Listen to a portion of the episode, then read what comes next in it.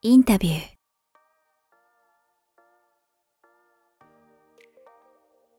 それでは、えー皆さん、こんにちは。キクタスディレクターの中江です。えー本日は月末ライブをお届けします。えー早川さん、マナさん、よろしくお願いしはい、ます。よろしくお願いします。いや結構、今回、あのーこれまでと違う試みをやってまして、はい、あのー今まで、ズームで配信だったんですけども、ちょっと今日はですね、リアルで、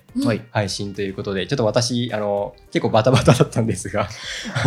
そうですね、これね、ちょっと中江くんの名誉のためにお話をするとですね、中江くんはですね、この映像を撮りながら、この生配信をしながら、さらに進行もするという神業をやって抜けて、かつてこれを僕が知る限りやった人は僕自身だけでですね、えー石平さんの大人の捕獲ラジオ2020年の1月に始めるときに、えーこれを全部やったので、いかにこれが大変か、そしてこの生配信自体がね、うまくいかないことも結構多々あるので、あただ、いきなり脱線しますが、はい。僕はですね、中江くんよりさらに一個すごいことをしてたんです。あい。きなりアピールしてどうすんだって感じですけど、こさらに、えっ、と、これ YouTube ライブだけの配信ですけど、僕はさらにニコ動も同時配信して、うん途中でニコ動の有料部分に切り替えるというですね、えー高度なことを、えーちょっとだけやっていたんですが、えー世の中がコロナ禍になって、えーオンライン収録配信になって、すごく良かったのでね、あの、中江さんの偉大さは逆にこれから感じていくと思います。はいい。や、そうですね。本当にこれ、ワンオペで早川さんやられていたんだなっていうことをちょっと思うと、は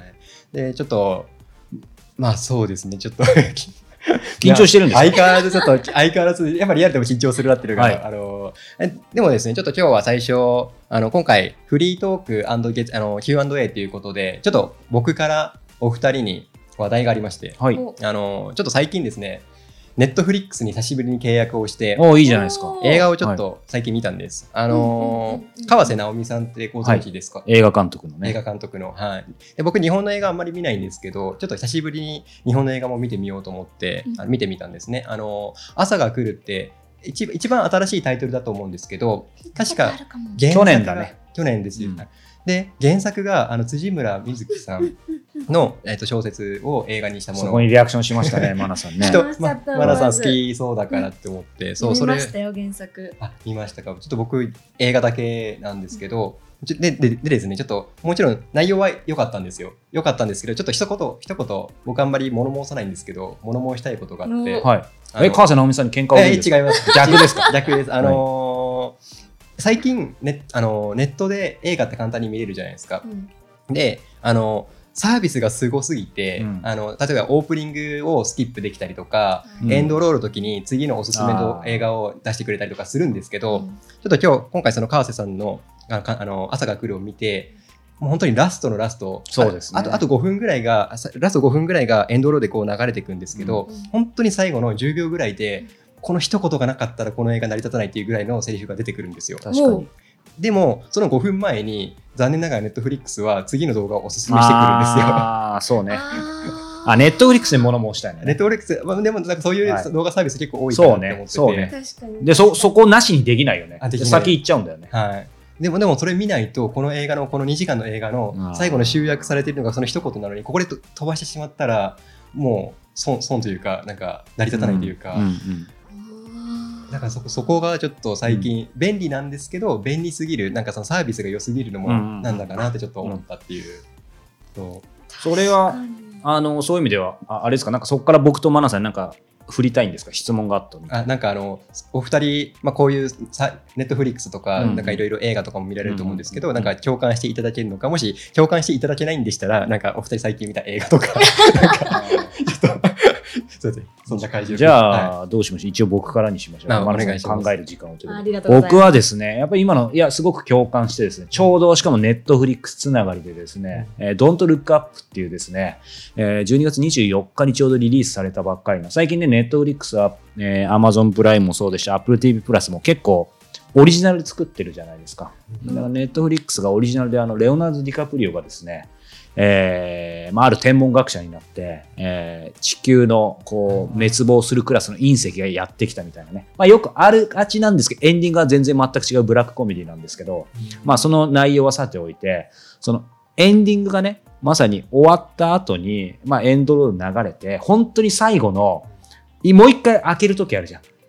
エンドロール終わった後に最後ちょっとこう、うん30秒あるみたいな。うんうん。そこがマジであるから、から一応そのネットフリックス的にはそこを出てきてから、そのほら次の動画おすすめなんだけど、うん。そこでもね、もうちょっとありそうな雰囲気があって、うん。まあ、多分ないんだけど、さすがに。だからすごいそう、今、君が言ってくれたように、すごく気になってですね。ちょっとあれは、なんか少なくとも設定でオフにできるようにしてほしいなっていうのはありますね。うん。うんマナさんどうですか？それで言うと私はほとんどネットフリックスとかアマゾンプライム見ない人間なので。え、何で見見てる？意外と見ない？映画を。見ない。人間なのうで、ん。なんかそのシステムとかわかんないんですけど、うーん。なんか次のおすすめいらないなっていうのは私も思いますね。その映画の世界観をそこで楽しみきりたいから。そうだよね。そう。そうそうそうそう。それはめっちゃ今聞いてて思いました。よかった。どうですか？満足、満足してもらって。ちょっとそうですね。僕らが本当衝撃だったんですよ。いや、これ本当にこの一言、この2時間、この2時間の映画はこの一言を聞くためだけにあの見たと言っても過言ではないぐらいのん。一言バシっていうのが決まってたので、はい、ちょっとそれもあって、多分もう年末に入って、はい。あのもうもしかしたら早い方とかは、うんあの年末年始の休暇とかにも学校とかもそうですよね入ってる方とかもいらっしゃると思うのでいつもなんかこの時間帯にうんライブ配信はい。しているんですけど、うん、なんかその今日はいろんな方も見ていただいてるのかなと思うので、あのあのそうですねちょっと最初の方にもしあのこのチャットとかあの質問何かありましたら Q&A のフリートークっていう回になってますのであの皆さんちょっとチャットとかにですねあのコメントいただけるとそれにそのこの場で、えーお答えさせていただきます。はい。でそうこれもちょっともう一つあの聞いてる方にあのお願いしたいことがありまして YouTube とうん Podcast 配信してるので、あのぜひですね YouTube のチャンネル登録と Podcast のフォローをなんかすごい重い発言があるのかと思ったら、そそこマナさんに次回からお願いします。軽やかにね。ちょっと次回からね。はいいやもうはいそんな感じでございます。お願いします皆様フォローはい。いやマナさんは今回あの実際ここでライブ配信っていう形で、ままたこれまでのズーム配信とは違う感覚なのかなって思うんですけど、違います違いやます。ってみた感じとか、自分がどう映ってるかがわからなさすぎて、うんズームだとここに画面あって、今まあパソコンでも見てはいるものの、ちょっと、まあ違うよね。そうそうそう。で実際こんなスタジオみたいな雰囲気で撮ることもないから、うんはい。あ、ないんだね。ないですないです。なんかほら、なんかマナさん、やっぱり、こう、普段接しててもそうですごい、あの、年齢より落ち着いてる感じ、うん落ち着いてる感じ見られない？これ前も言わなかったけど。いや、なんかこあう、若々しいんだけど、こう、顔に出ないというか、その、なんかドキドキしててもさ。ーあの肝座ってそう。まあ実際多分ある種の座ってるとこあるんだろうけど、でも意外と普通にちょっと動揺してたりとかもあるんだよ、ね。ああります。内心では あの見えないですけあど、そうそうそう。ありますあります。頭真っ白になってたりとか、ああるよね。いきなり。黙ったりとかしますしそれはあるね。確かにね。えなんかその頭真っ白っていうところで言うと、うん。早川さんとか真っ白になることないんですか？それこそあの著名な方とかにインタビューしていて、はい会いたりしていてもうそこ逃げ場逃げ場ないというかなんかその分かりませんとかって言う言えないような環境、はい。何か出さないと。ないですね。これは僕がすごいんじゃなくてですね、あのー、2人もわかるかもしれないですけど、著名な人はめちゃめちゃ話しやすいというか、答えももうね、もういいくらでも出てくる人が多いので、なんか逆に話しやすくて、やっぱりこう普通の人、姿勢の人になんかインタビューしたりする方が、つまり思っても見ない展開になったりとか、まあ、うん。あえてあの中井さんをいじるわけじゃないですけど、ほら、さっきのチャンネル登録お願いしますも異常に重かったりとか。はい。なんかこれ俺、俺をディスられそうだな、逆にいじめるんじゃないっていう、別にいじめてるわけじゃないんですけど、ああの、ごめんなさい、例えとしてね。はい。わかりやすいから。うん。だから、な、なんだろう、今の質問にお答えさせていただくと、著名な方の方が、あの、まあ、一般的にですけど、すごくややりやすいし、僕がこう、なんか駆け出しの時も著名な方にお話伺う機会多かったんですけど、まあもちろん緊張はしましたけど、ね、なんかそういう感じだったのですごくその中で育てていただいたってそういう感じありますね。だからその後いろんな普通の方、例えば僕がね、よく、あの、年に数回インタビューしてる戦争の記憶とかで戦争体験者の方に取材する方がやっぱ難しいですよね。中井さんも何度か現場ご一緒いただいてますけど。そうですねちょっと去年もあのあ今日今年かあの今年一回撮影に一緒に行った時にも、あのインタビューの時早川さんとお話しされてる時はその方すっごくあの流饒舌だったよね。であのちょっとその後 あちょっとフリーの時間っていうかああってそ終のわった後ね。終わった後うん。放送はしてないんですけどで僕がちょっと雑談をした時にはなんか 全然僕あの引き出せなくて。っていうか固まっちゃったよね。あそうですね。なんかおお互い多分緊張しちゃってその90代のね、あの、ある戦争体験を伺った方なんですけども、ものすごい饒饒舌で、で、もうすごい喋られてたんだけど、中井さんが今日はお疲れ様でしたさ、いきなりカチャって固まっちゃって。えー、そんなにあからさまにというか。なんか、ううんん、そうですね。まあちょっと僕、うん、僕の言い言い方とかもなんか、ぜまあこういう感じなので。いやいや、だから柔らかい、いい感じだったけど、か固まって。あ、そう、なんかちょっとお互いなんかこう、また、まあ、初めましてな感じで、うんなんかちょっと。でもあれじゃない、その中江さんの、うんその別に、なんだろうな、コミュニケーション力がどうっていう、やっぱりなんかインタビューって、まあ、マナさんもそういう意味ではわかるだろうけど、インタビューっていうか、もっと言うと対話とかね、トークってそうでしょうけど、その、そこで作り上げた空気がもうあって、場があるから、そこに違う人が入ってくるとうん、なかなか難しいっていう。だから、あの、中江さんの名誉のために、今日名誉のために戦ってますけど、入っていくと、その逆でもね、うん。中江さんがずっと時間をかけて築いていった場に僕がいきなり入ったらそのあの方は固まったかもしれないと。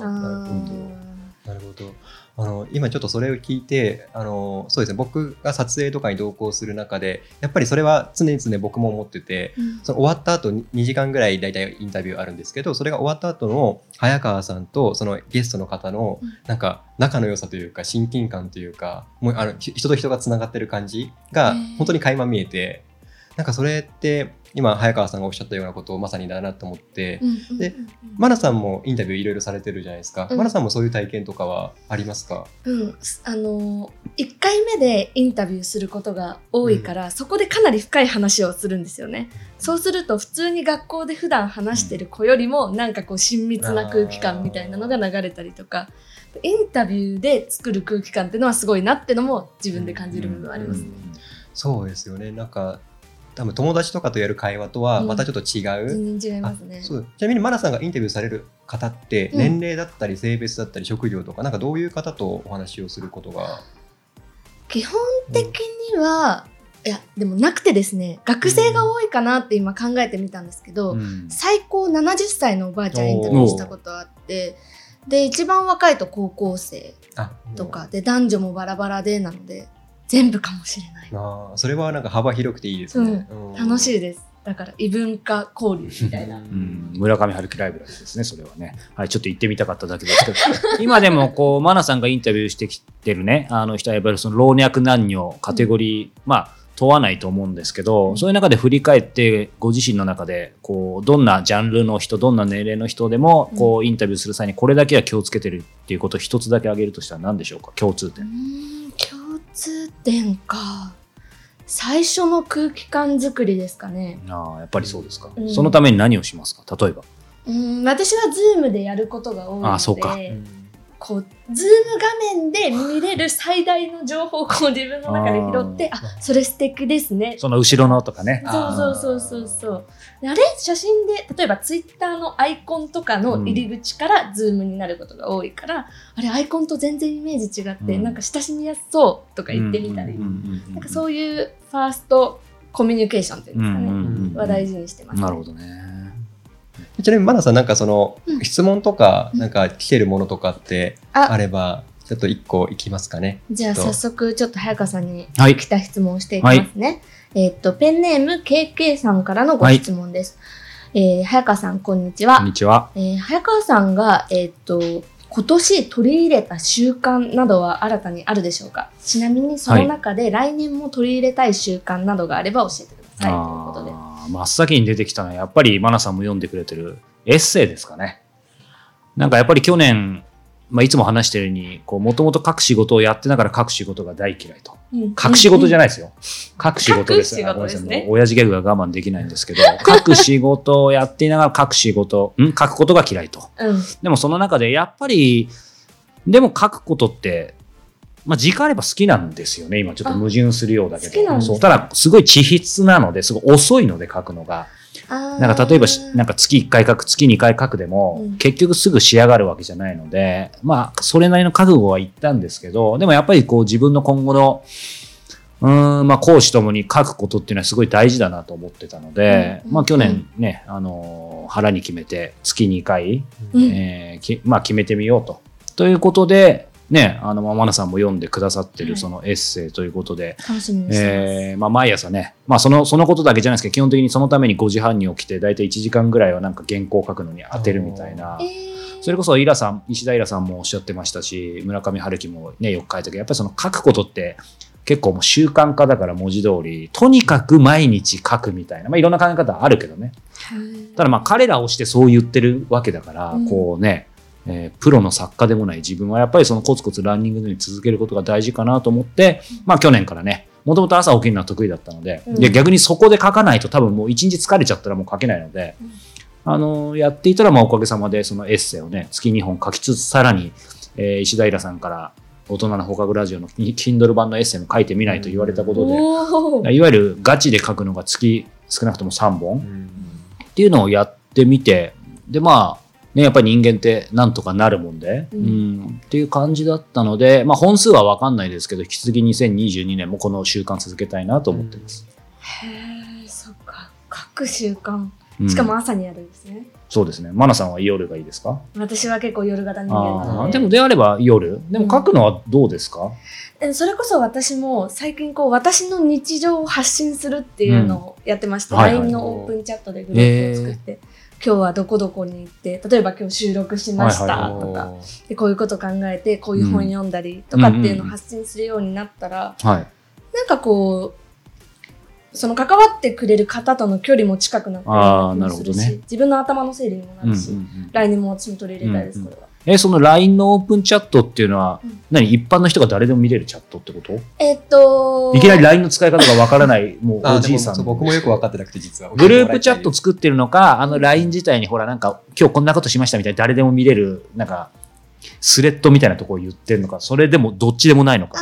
一応そのオープンチャットに入るにはそのオープンチャットのリンクみたいなのがなきゃいけないので誰でも入れるわけじゃないんですけど、うん。普通のグループと違うところはあれですね。あの入った時点より前の記事も遡ってああ、るなるほどね。なるほど、なるほど。っていうのが一番の違いかなとうん思います。うんなのあでそこで。そうか。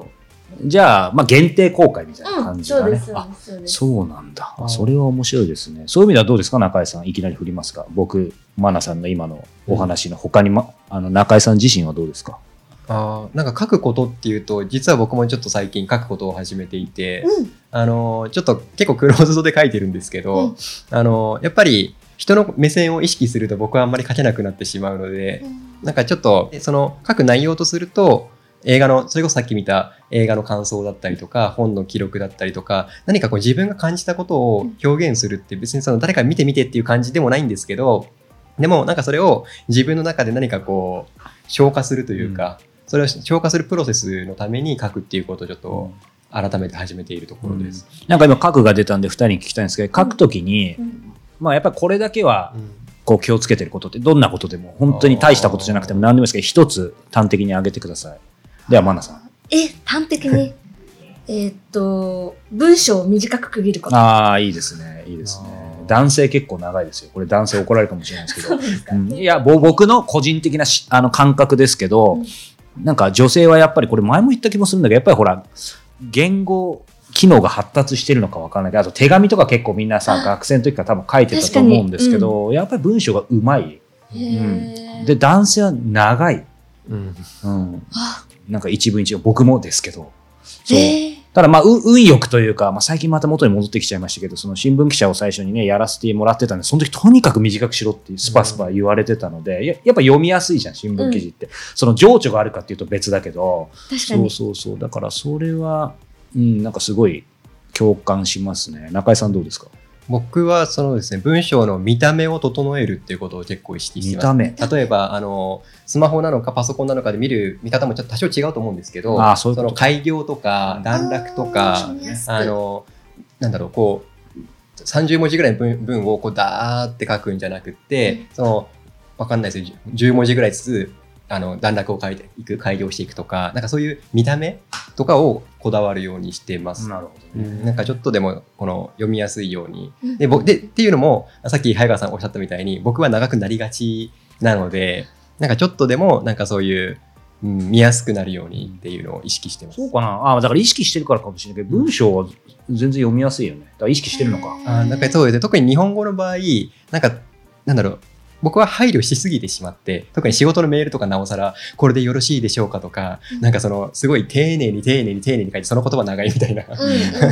うんうん。でそうですね。でい昔その海外で1年ぐらい生活していた時はそもそもそんなに言葉が長けてないので、うん。言葉もシンプルなんですよ。伝えるあのテキストのメッセージとか、うんうん。それしかできないから。なんかそこが日本語と英語の違いもあるなと思って、なるほどね。じゃあ、マナさんは一文短く、えー中井さんはこう見た目の体裁をそうですね、大事にするみたいな。ちょっと僕はなんか、やっぱり、あの、図らずもなんですけど、ぜ全然また切り口違ってですね、その二つも大事だと思うんですけど、まあすごいシンプルなんですけど、あのーやっぱりその自分が体験したことを書くっていうことですね、基本的に。やっぱり、いや、僕、あの、仕事として書くことやってきましたけど、決して別に、もちろん文章うまいわけでもないですし、作家さんのような何か、こう、ね、才能があるわけでもないんですけど、やっぱりずっとインタビュー、もっと言うと取材をずっとやってきているので、他の人にない、あの、ものって何だろうって言うと、そこだけなんですよね。で唯一にして、最大のこだわってるのはそこだけですかね。つまり、まあ今でも、あの、まあそれで過去の記事、これ違うだろうって言われると、どうもすいませんでしたってなので指摘してもらってるんですけど、例えば、なんか物を紹介するにか関しても、なんか誰かがいいって言ってたってよとか、なんかこの映画こうらしいよ。やっぱ今って何でもまとめサイトとかさ、確かに。うん、なんかこの人について調べてみたみたいな、なんかそういう記事もあって、その記事も見るとなんか全部ネットから切り張りしてるだけだから、うんまあ僕の場合は文章は下手だろうが読みにくかろうが、だからそういう意味では中井さんの力借りたいんですけど、編集者としてのね。なんかその辺は今日まだまだなんですけど、まあ少なくてもやっぱり直接人から聞いた話、もしくはそのインタビューですよね。もしくは自分で海外を回ってとか、自分でなんかこう使ってみたことを自分の言葉で語るっていうことだけうんにすごくこだわっててっていうのも、やっぱりね、あの繰り返しになっちゃいますけど、その何か書こうとしたときに、今ってネットですぐググれるじゃないですか。うんうんすぐ、すぐ情報そうそうそうそう。で、それってもちろん僕も見ることありますけど、やっぱりややもするとそれ見ててここの例えば誰かが書いてることとかを、まあもちろんね、もっといくと盗作とかになっちゃうから本当に気をつけなきゃいけないんですけど、そうじゃなくても何らかの、例えば、えー今後またどこかで話すかもしれないですけどね、マナさんの、えー今の在籍校で、え早稲田大学、そして僕と中井さん行きましたけど、村上春樹ライブラリーとかも、これなんかお異音が鳴ってますけど大丈夫ですか？これ生放送なら、ねなんか貞子とか出てきそうですけど、あれちょっとあの違う空調かな？いやコーヒーか何かを作って。ああそう。なるほど。ですあの抽出してるわけですね。チチーこれはムですね某、某スタジオの、はい、そうですね。バリスタが多分やあって僕も元バリスタなんうんうんうんはい。ちょっと そして僕もちょっとバリスタって言いたかっただけなんであ、ちょっと、ちょっと、ちょっと、えっと、何言いたいか忘れましたけどすいいい話しようとしてたんですけど、いい話失礼でしました。村上春樹ライブラリー、なんで村上春樹ライブラリーだから、あれもいっぱい記事書かれてるじゃん、みんな行ってきたみたいな。なんだけど、なんか僕コンセプトも、例えば熊健吾さんのコンセプトも知らないし、まあそれは知ってもいいんだけど、なんかいろんな人のレビューを見ないようにして、あえてちょっと見ない縛りで書くというか、うんでもそれって本当は当然のことじゃないですか。確かに。だから事実関係とか見るとしてもその村上春樹ライブのサイトに書いてある事実だけを見るみたいな誰かの意見とかを見ちゃうと完全に引っ張られる、うんうん。うん、特に昔みたいにその新聞記者やってればね強制力働きますけど今僕も強制力ないから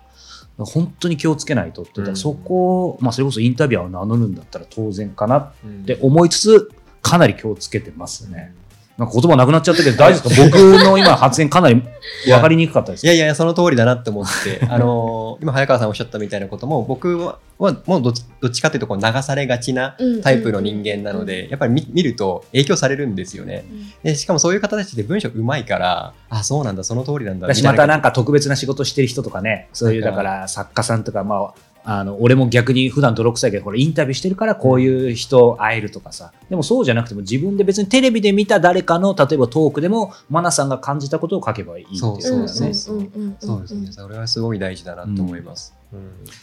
もう一つ質問いきもう一つ、ますかはい、お願いします。じゃあ行きます。ペンネーム、KK さんからです。えー早川さん、こんにちは。こんにちは。ズバリ、えー今年は早川さんにとってどんな一年でしたでしょうか？教えていただけると嬉しいです。はい。ズバリ、ズバリ。ズバリ、えー、くだらなく言うと、くだらなく言うとというか、まあ、あっという間ですね。月並みに言うとね。なんかそれエッセイにも書かれてましたよね。書いはい。もう僕書いたら忘れちゃうんですけど、どういう趣旨で書いてますか？え、なんかその一番最初の入りのところで、なんか毎年思うことではあるけど今年はなんかああ、そっか。そうですね。ややっぱりインタビューね、マナさんにもご一緒いただいて、インタビューを始めたのと、えーライフインタビューというね、うん。えー映像をシネマティックに仕上げる、まあ、あの、あ新たなサービスを始めたっていうことがあって、もうその準備とかね、うん。この、今もそうですけど、この、こう配信したり制作するので、まあ、いっぱいいっぱいだったんで、本当に婚姻矢のごとしということで、まあ、あっという間っていうのが一言ですね、月並みですけど。で、もうちょっと言うと何でしょうね。今年はどんな1年だったかっていうと、ああ、でも、まあ、これも月並みになってしまいますが、まあ、本当に感謝ですよね。ありがたいというかなんか感謝っていうとちょっとなんか怪しい、怪しい、なんか目がこう笑ってない、なんか感謝ですみたいな、なんか変な人になりたくはないんですけど、やっぱり本当にややもするとな、なんて言うんでしょう。あの自分のようななんななんか真面目くさくなっちゃいますけどその凡人でもねこういろんな人にこの、まあ、2人とこうやって一緒に仕事させてもらえるのもそうですけどいろんな人に合わせてもらって、えーね、毎月いろんなクライアントのこうお仕事もやらせてもらってインタビューもいろんな人に合わせてもらっててでもずっとやっててやっぱりどっかで感謝感謝と思っててもね、当たり前になりがちだったり、やっぱり失敗した時振り返ると、おごってないつもりだけど、おごってたみたいなものがいっぱいあるので、なんかね、去年の年末ぐらいにその辺を本当に、これもエッセイで書いたかもしれないですけど、やっぱりどっかで、まあ本当に感謝って誰もが言うけどさ、うん。本当にどこまでできてるかって考えた時に、なんかその辺を、まあ、感じるようになって、まあ日々できるだけ、特に中井さんにはね、あの、ご迷惑かけてますけど、お前感謝足りねえだろって言われることもあると思うんですけど、まあこれでも一応、はい。はい、はい。あのー感謝を感じさせ、ん？か感じないとと感じる一年でしたね。うん。はい。マナさんいかがですか？私の一年ですか、はもう変化。革命的変化ですね今年は。革命的変化。こう自分で事業を始めたのも今年からですし、早川さんにお声掛けいただいてこうやってなんかこう今までは漠然となんか仕事会社じゃなくて自分で仕事できたらいいなって思ってたのが、こう少しずつ形になってきたっていうのが今年なんで、うん。来年花をもっと咲かせるためにもああ、いいですね。うん。いい年だったなと我ながら年末ですし、うん思いますね。振り返ってなるほど。しみじみと。中井さんいかがですか？そうですね。僕もそう変化の多い年であのそれこそ鹿児島から上京してきて今横浜に住んでるんですけどあも今年？今年です。大丈夫ですか？個人情報明かしちゃって大丈夫ですか？横浜に住んでる。別にあのあんなのまあで横浜に300万人ぐらい住んでるから。そうです。ね、その中の一人なので、で、そう、鹿児島も結構人数いるので、あの、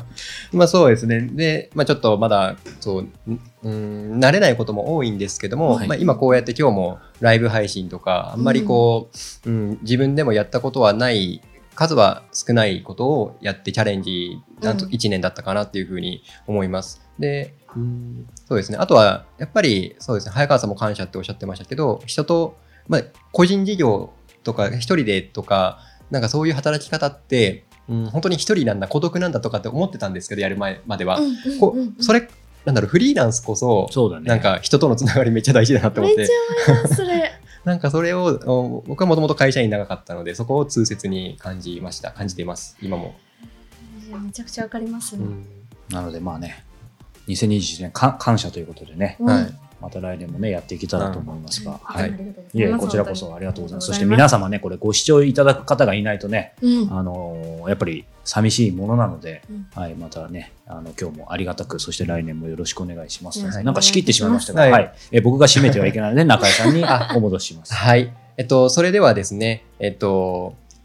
番組からお知らせがあります。ちょっと画面切り替えて、お高度なことに挑戦ですね。ちょっとはい、チャレンジです。切り替わりました。あ、よかった。越野純子先生が映ってます。はい。今回ですね、あの4年ぶりに越野純子さんへのインタビューが、えー決定しまあ、した。そうなんですか。早川さん僕僕がアポ取ってますね。はい。早川さん早川さんが言うと、ちょっと、このこのボケは必要です、はいありありがとうございます。えっと、でですね、ちょっと今回、リスナーさん、視聴者さんからの、えっと、質問を、えっと、募集しております。えっと、こちらに表示されている QR コードですね、こちらにアクセスしていただいて、あの、お申し込みいただけると、インタビューの時にリスナーさんからのご質問ということで、えー、星野さんに質問させていただこうと思いますので、皆さん、どしどし、えーお申し込みを応募ください。で、続いてですね、ニュースレターを発行してまして、あの、こちらですね、早川さんが、えー、と行っている活動だったりとか、あとはあのイベント10月からインタビューリニューアルして、月2人、週2回配信と結構なペースでお届けしてますので、あの、このニュースレターに登録いただくと、イベントや配信情報をえー漏れなくえーキャッチできると思います。えー毎週金曜日にこちら、えー多くお届けしています。あともう一つですね、今日もあの、エッセイの話あったと思うんですけど、月2回、早川さんのえーエッセイをお届けしております。ちょうどですね、あはい、1月のエッセイをもう、えーあ、これ映んないのか。はい、今映ってません。僕僕画面を切り替えたんですけど、映ってませんが、ちょうど今手元にね、うん。あの、1月のエッセイを年末なんでちょうど書き終えてですね、今赤字を入れてた最中ですので、あの、まあ、エッセイはね、あの、力入れて書いてますんで、書くのが嫌いな僕が、えー書いてますんで、よかったら見てみてください。はい、ぜひお願いします。で、あともう一つですね、あの、会う力養成講座、こちらもあの、プロインタビュアーとして、こう、長年インタビューを実施してきている早川洋早川さんが、えっと、人生とこ、人生を更新する人と世界に出会い続けているその秘訣を学ぶことができます。えーまずはですね、あの無料プレップ講座というものがありますので、こちらもこの QR コードから、えーアクセスできますので、ぜひお試しください。でこれ、ポッドキャストで聞いてる方は、概要欄かなんかに URL があるのかな？そうですね。概要欄に表示するようにしておきます。では最後ですね。あと、これも毎月今開催しているんですけども、えー1月19日、あの QR カフェですね。はい。あの、ポスト早川さんで、で、マナさんも、はいあの、時時折参加さはい、れてると参加させていいうことで、ただいております。今回あの1月19日、えー19時から21時半ということで、こちらあの日本時間というふうに表示しているんですけども、あ、海外からですか？あの海外からの,、あのうんリスナーさんもああ、でもこの間そうだった。ご参加いただきますので、あの結構あのコスモポリタンというか国際色豊か、国際色というかその住んでる地域がバラバラで職業もバラバラでなんかそういう本だけじゃなくってあの QR カフェクエスチョンリーディングカフェということでうん。その本の出会いもそうですし質問とかあとそこでの人との出会いとかもあると思うのでぜひぜひですね新年皆さんにとってこういい気づきだったりとか人生を変えるきっかけになればいいかなと思っております。はい。はい、では今回2021年はい。あのラストのライブ配信ということで、うんうん。次回ですねはい。次回は、えーこの月末の YouTube ライブ1月26日のえー19時はい。夜から夜お届けする予定となっております、えー最後にあの早川さんマナさん、うんそれぞれ一言ずついただいてもよろしいでしょうか、はい。今年1年、まあ本当にね、怒涛の1年だったんですが、えーまあいろいろ、マナさんも言っていたように変化ということで、まあ僕自身も変化し続け、そして、えーいろいろ企画もね、始まったり、変わったりで、毎度ですが、皆様にですね、いろいろ振り回してしまってはいるんですが、えーまあ人生を更新する人と世界を何らかの形で皆様に届けるということでは、この、えー十数年間一貫してやってまいりました。えーまた来年もインタビューはもちろんですけども、まあ、その他の企画も含めてですね、えー皆さんをインスパイアするような、えーことを考えていますので、また来年も引き続きお付き合いいただけたら嬉しいなと思います。えー良いお年をお迎えください。早川さんとお仕事をさせていただいたのが今年の多分9月とか10月からということでそんなにこう期間は経ってないもののなんかコメントとかで私についてのコメントをいただけたりとか皆さん温かく受け入れてくださってすごく嬉しくて来年ももっとインタビューのことについてとか早川さんのお仕事に関してとかこうどんどん関わっていってこうよりいいものを私も皆さんにお届けできるようにしたいなと思っているので来年も引き続きよろしくお願いいたします。えー良いお年をお迎えください。はい。ありがとうございます。え、君は？あ僕。君は君はってみんな思ってるよね。はい。あそうか。はい。あのそうですね。ちょっとすごいあのぜもう終わったあそうです。順番を逆にした方がよかった。君からマナさんで僕で置いたらよかった。そうですね、ちょっと順番順番バラバラになって申し訳ないです。えっと、そうですね、僕も今今、あの、撮影とか編集とかっていう形で、あの、番組制作に関わっていて、で、今こうやってあんまり表に出るあのタイプではなかったんですけども、こういうふうにライブ配信とかもやったりとか、いろいろチャレンジしているえ最中で、さ最中です。で、えっと、来年以降も、またいろいろチャレンジしていきたいなって思うことはあるので、あの、それを、あの、皆さん、あの、リスナーさん見ていただく方に、あの、楽しんでいただける形で、えーお届けできればいいかなと思っております。また来年もよろしくお願いいたします。お願いします。ということで、はい。はい。えっと、また来月、はいえー2022年も引き続きよろしくお願いいたします。はい。それでは終了します。はい良いお年を。良いお年を失礼します。to rest.